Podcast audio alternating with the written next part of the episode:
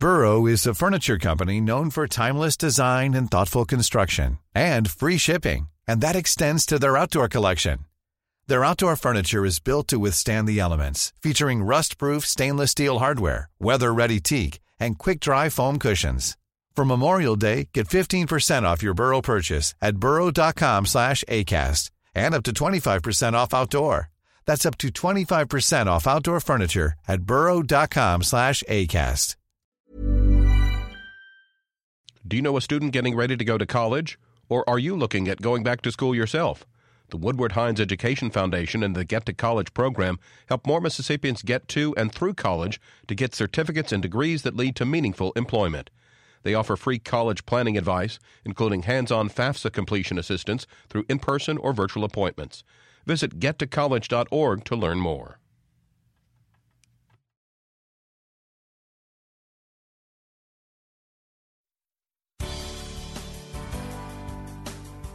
Good morning. It's 8:30 on Tuesday, July 5th. I'm Desare Frazier. This is Mississippi Edition on MPB Think Radio. On today's show, the cultivation of medical marijuana is officially legal in the state of Mississippi. We check in on the budding new industry. And an investigative report by the Sun Herald and ProPublica looks at how many jobs BP relief funds are really creating. Plus, hot car tips. All that coming up. This is Mississippi Edition on MPB Think Radio.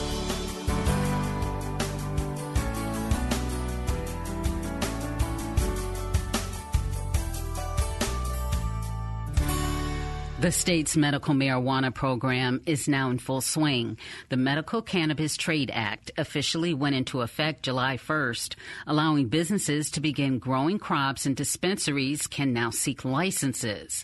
Qualifying patients are now one step closer to getting the relief they need.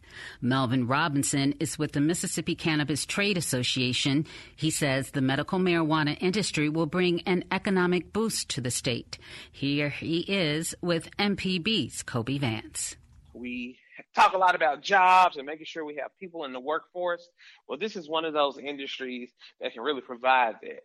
The legal cannabis industry is one of the fastest growing in America. Uh, we now have over 400,000 full time workers in the nation in the cannabis industry. And I'm just proud that Mississippi can actually uh, become a part of that. What can Mississippians expect to start changing? Medical cannabis will be legal in the state.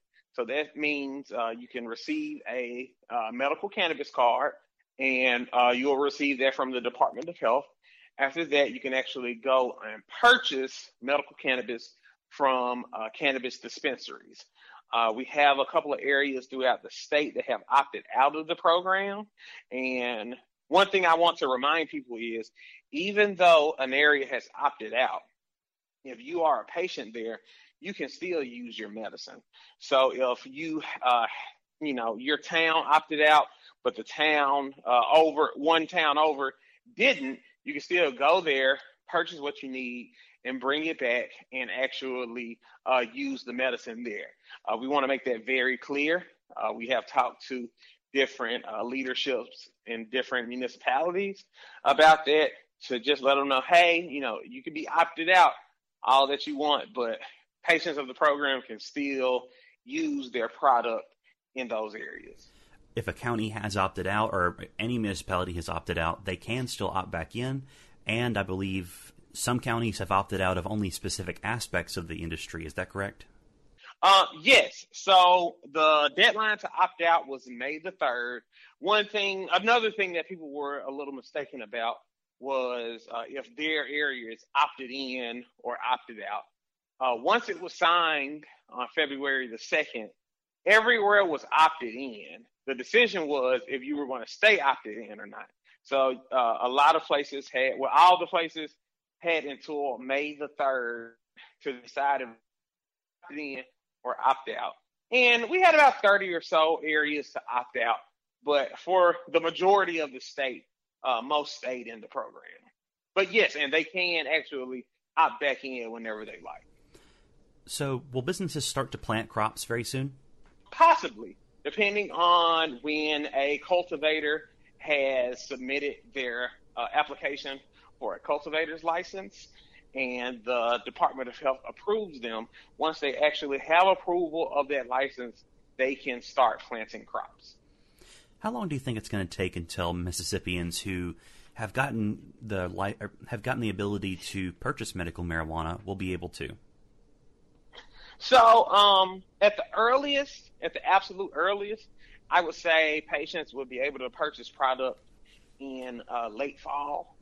Um, at the latest, I would say early 2023. Uh, I like to say somewhere in between there. So I would say uh, December sometime when patients would actually be able to purchase product. What are things looking like for businesses in the coming weeks as the program begins to kick up? Uh, businesses are looking great.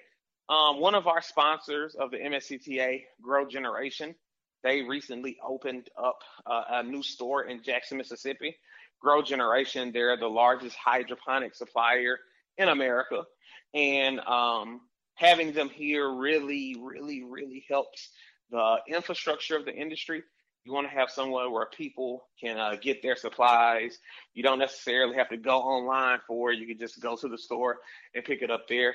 And those kind of stores, uh, like I mentioned before, really help the infrastructure in the industry here. Um, a lot of other businesses are coming.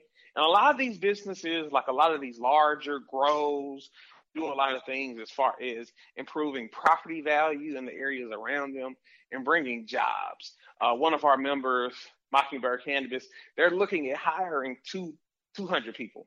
So these are these kind of businesses that want to bring a, a, a good amount of jobs for a great wage to a lot of different Mississippians. It's something that should really be celebrated. And how are those efforts going for hiring right now? So uh, a lot of cannabis, a lot of different cannabis companies are uh, hiring right now. Uh, a lot of them are having uh, great processes. Uh, a lot of them are finding a lot of uh, great people in the workforce to hire. We haven't heard that many complaints about the workforce right now, and we're just happy that people can have these jobs. People can be a part of the workforce these companies, they can come in, they can hire Mississippians, and they can improve the quality of life around Mississippi. And over the past few months, we've seen the Department of Health developing different regulations. What are what has been your thoughts on the, those developments? And do you think Mississippians are going to be able to get um, a healthy product that's going to be effective? Uh, well, first, I would like to um, thank the Department of Health and the Department of Revenue for uh, being very on top of things. Uh, they have had a very, very narrow window to actually get this accomplished, and they did. So uh, kudos to them first. Um, really appreciate everything they have done. Um, I think that we are going to have a very high quality of product in Mississippi. Uh, the testing labs that we have here will be uh, incredible, and we have a very high standard for their quality. As far as the rules and regulations, uh, of course, there are always things, you know, we can change, uh, things that will be changed. Uh, but like I was telling a lot of people, hey, the bill isn't perfect. The rules and regulations aren't perfect, but we have a program. We actually have it here. So now we can improve upon what we already have. Is there anything else you'd like to share with Mississippians before we go? Uh, just remember, please be patient. This is a new process for everyone here. Uh, if things aren't going out as quickly as you would expect, just have a little patience. And I know that can be hard, especially if you're a you know a mother with a sick child, or if you're someone that is suffering from one of the illnesses that this will cover. But you know, we just ask for patience, and uh, I'm just happy that we have something here where we can create a very healthy and robust program. Melvin Robinson is communications director with the Mississippi Cannabis Trade Association. Melvin, thank you for talking with us today. Thank you, Kobee. Coming up, an investigative report by the Sun Herald and ProPublica looking at how many jobs BP relief funds are really creating. This is Mississippi Edition on MPB Think Radio. This podcast is a local production of Mississippi Public Broadcasting and depends on the support of listeners like you. If you can, please donate today at mpbonline.org and thanks.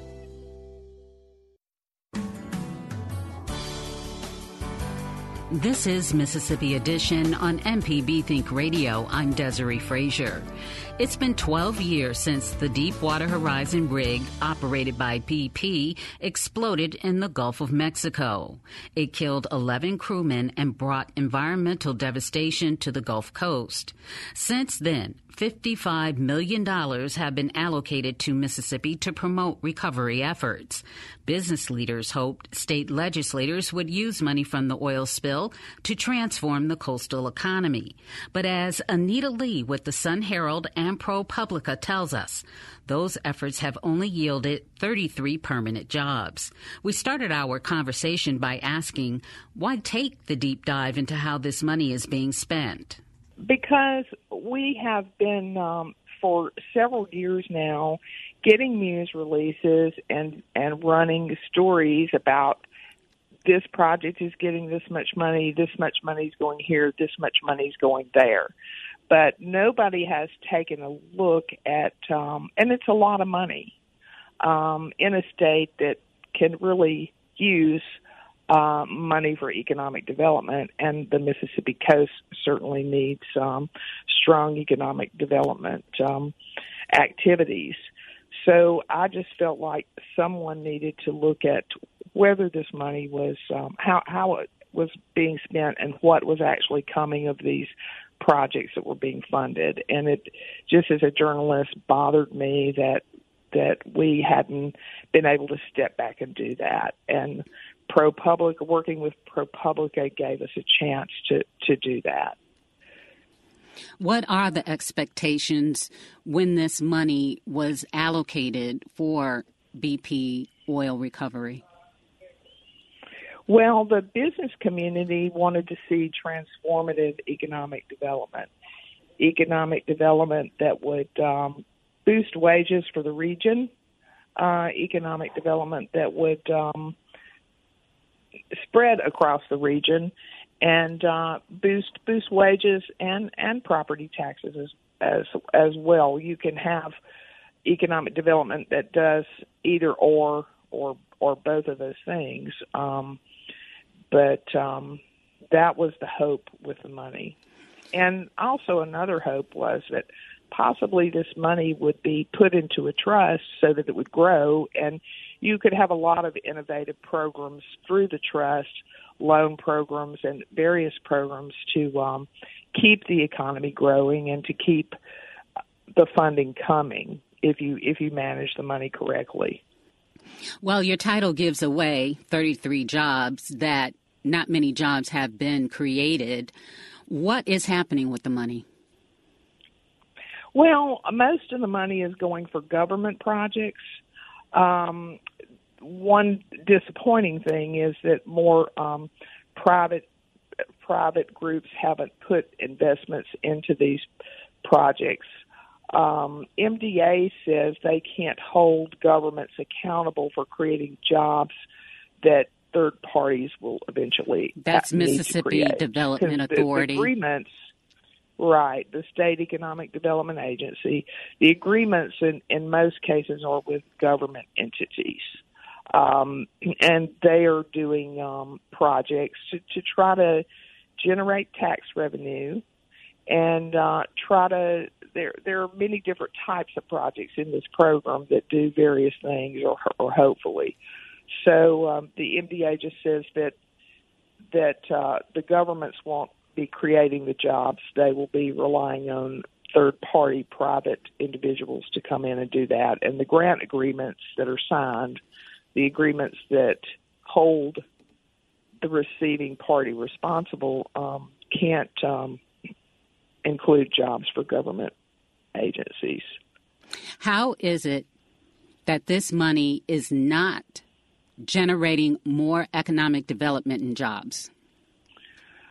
Well, you know, legislators are hopeful that it will, but one economic developer I talked to who looked at the projects that have been approved said said it seems to be speculative economic development. In some cases, these uh, jobs might eventually and tax revenue might eventually materialize, and, and, and others they may not.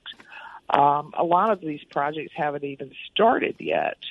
Um, I think we had a, a figure in there that uh, we have um, of of almost half the projects don't even have grant agreements yet, and the grant agreements are um, what what allow allows the projects to start. You can't you can't start receiving reimbursement for your project until you've signed a grant agreement. Um, so we don't know what's going to happen with many of these projects, but um, very few of them include private investment. You do have some that that look promising. Um, USM's Ocean Enterprise is really advancing the blue economy. They're receiving a lot of government funding from various sources, including federal. And they've already attracted a company here from California, Ocean Aero, and they are, um, it's a high tech company. They're doing um, unmanned autonomous underwater vehicles, and they've got, I think, 44 employees now and were attracted here by the uh, technology hub that's that's coming about uh, because of um, a, a lot due in part to the the research and the work that U, USM is doing. It's not all dire, but but part of the problem I think is the the um, the coast being willing to come together regionally and and work as a region because as one of the legislators explained to me, these these local governments all want their own projects, and if the project is not based in their city, their schools and their city government won't get the benefit of the, the tax returns. So um, part of the challenge is is getting the um, coastal area and the six six South Mississippi counties that are in this program to think regionally and work regionally and realize if you you have an economic driver, say in Gulfport, Mississippi, it's going to benefit the outlying um, localities in terms of population growth, wage growth, job growth. Anita Lee is a reporter for the Sun Herald and a member of the ProPublica local reporting network. Coming up, hot car safety tips. This is Mississippi Edition on MPB Think Radio. Deep South Dining is the show all about the culture of Southern flavor, from fried chicken and collard greens to shrimp and grits and a glass of sweet tea. Subscribe now to the podcast using any podcast app or download our MPB public media app. This is Mississippi Edition on MPB Think Radio. I'm Desare Frazier. The sweltering heat of summer can present an array of dangers, including hot car related deaths and injuries. Ten hot car deaths have been reported nationally already in 2022.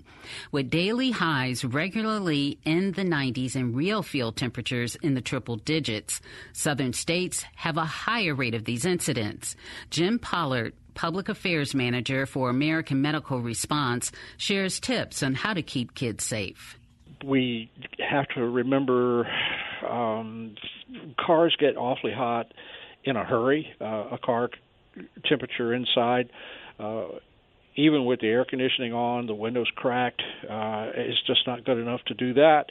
Uh, cars can get uh, hot by almost 20 degrees within just a few minutes and uh, children, uh, especially small kids, uh, because of the way their bodies uh, are uh, put together, uh, tend to absorb heat faster and more heat than adults. Uh, kids, uh, little kids, tend to absorb heat three to five times faster than adults. Um, here's some really concrete uh, tips, uh, but the bottom line is never, never leave a child unattended in a car or a truck, no matter how briefly you're going to be away from the vehicle, and no matter what the outside temperature is, because vehicles can get truly uh, life threatening temperatures in a hurry, even in uh, fairly moderate weather. Get in the habit of checking your vehicle's interior front and back before you walk away from it uh, if you uh, have small children. Uh, the child passenger safety experts use the expression "look before you lock." Uh, here's some uh, suggestions on uh, how to remind yourself uh, to check for the child. Uh, tie one of your child's pacifiers or a small toy on a string hang, hanging around your neck. And when you get uh, to your uh, destination, uh, even if you don't notice uh, the uh, toy is around your neck, then someone else is likely to mention it. Uh, and you can make sure that you drop the child off at daycare, for example, as planned. Um, also, put in the back seat next to the child an item that you have to take with you when you reach your destination, such as a your final destination, such as a cell phone, a purse, a briefcase. Another idea is to put your left shoe next to the child uh, in the back seat. Also, you can place an unmistakable reminder of your child's presence in the back seat uh, by, for example, leaving a good-sized, brightly colored stuffed toy in plain sight on the passenger seat right next to the driver. Make sure you clear off all the other items on the seat so that you're more likely to notice the reminder when you exit the vehicle. What about a diaper bag? Some folks will leave a diaper bag in the vehicle, uh, so it's easier for a diaper bag to become, uh, shall we say, the background, something that's uh, ordinarily there and might not be uh, as quick to catch one's attention. Have you found that children tend to play in a car, but on a hot, hot day, it might repel them because it's so hot in the car? But do you find that that has happened where children jump in a car to play and can't get out? A surprisingly high percentage of the children who die in hot vehicles uh, are those that climbed back in the vehicle into their into their own, climbed into the vehicle on their own, uh, and, and the vehicle was unlocked. Um, the breakdown is that about 55% of children who die in hot vehicles uh, do so as a result of uh, a caregiver forgetting them, uh, and uh, amazingly, about 13% are due to uh, a uh, caregiver intentionally leaving the child in the car and then 28% of uh, child deaths in hot vehicles occur uh, again when when the child climbs into an unlocked vehicle. So it's critical to lock the vehicle uh, if you have small children in your household or say in a neighbor's household every time you leave it. A substantial percentage of uh, these tragedies happen when there's a change in the routine uh, of who's responsible for taking the child to, say, daycare. Uh, when such a change happens in, in the family routine, both parties should put an alarm reminder in their phones right then, and then also call each other after the time that the child should have been left at daycare. At what age is it okay to leave a child in a car? Never. I'm talking about like 12, 13, 17. I would, I would, in all candor, uh, uh, unless the child, unless the unless the parents, the uh, caregiver, uh, are one million percent confident uh, that the child is uh, capable of uh, opening the door uh, and getting out, uh, take the child with you. Uh, why would you want to leave even an 11 or 12 year old uh, in a vehicle by himself or herself uh, in this day and age when uh, we're so concerned about child abduction, uh, sex trafficking, sex trafficking, and related issues? Uh, it's just too much of a risk. All right, Jim Pollard with AMR. Thank you so much for those tips and uh, providing us with practical measures folks can take to keep their children safe. Absolutely. I guess one final thing, uh, Desare. Uh, some newer vehicles uh, come equipped with an electronic device that reminds you when you turn off the car uh, that there's a child in the back seat. But uh, we urge folks don't rely on uh, that kind of technology solely. It's also critical to adopt some of these practical uh, bits of advice this has been Mississippi Edition. I'm Desare Frazier. We'll see you tomorrow at 8:30 for the next show on MPB Think Radio.